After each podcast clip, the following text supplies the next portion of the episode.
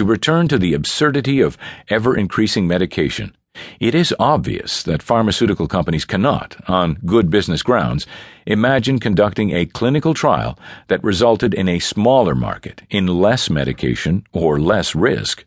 We all acknowledge that investments need reasonably safe returns. In order to understand future risk as treatable conditions, health research is needed at an incredibly large scale, involving large numbers of people to detect small decreases in future risk. And that scale makes such treatment dependent upon and therefore a form of large scale capital investment. Given that randomized clinical trials are the accepted gold standard, the problem is to decide which definition of illness and improvement a trial should test. This threshold will then become the meaning of diagnosis and treatment. Ideally, both the threshold's importance for health definition and the treatment for it should be tested.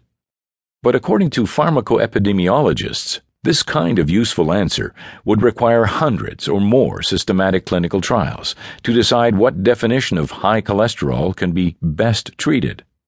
And that is materially impossible because it is too expensive in terms of money and bodies.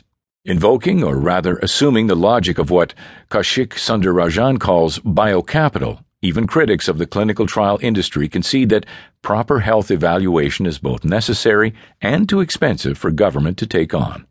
Pharma companies are therefore left with the task of ethically conducting clinical trials. But as capital investors, it is therefore understood, for instance, that industry understandably has concerns about direct comparative trials because of the risk that the answer will be definitive in the wrong direction. What Andy Grove wanted most, direct comparison of two treatment modalities, is precisely what both medical specialties and pharmaceutical companies actively avoid because clinical trials cannot be completely controlled, and if a direct comparison fails, the results can be catastrophic for that treatment. The pharmacoepidemiologist Robert Califf stated the problem as follows leaving the direct comparative questions unanswered allows industry to avoid a winner take all scenario. Instead, inadequate comparative claims can be used as the basis for marketing efforts that allow segmentation of the market without undue risk of being eliminated by being proven to be inferior.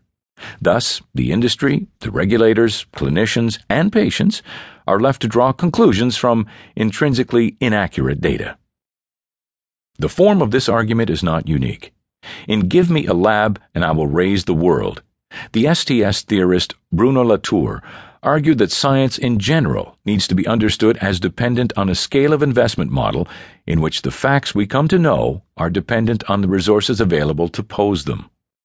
The Fisher Califf identifies is that we no longer operate under a scientific model of facts. We now operate under a system in which the best data are biased and inaccurate.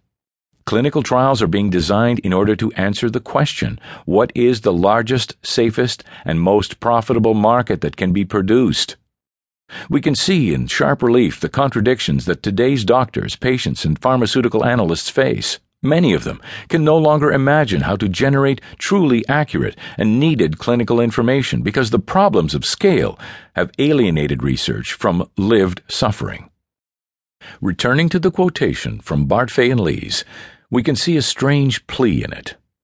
One of the significant problems for the pharma industry is that of the 400 disease entities identified, only 50 are commercially attractive by today's requirements of return on investment. Society needs to find a way to make more diseases commercially attractive if it wants pharma investment in treating any of the other 350 diseases affecting hundreds of millions of people. Bartfai and Lees are saying that clinical research is a question not of choices, but of structural pressure. Their mode is one of enlightened attack. Society needs to find ways to make health research better, to make unprofitable diseases profitable.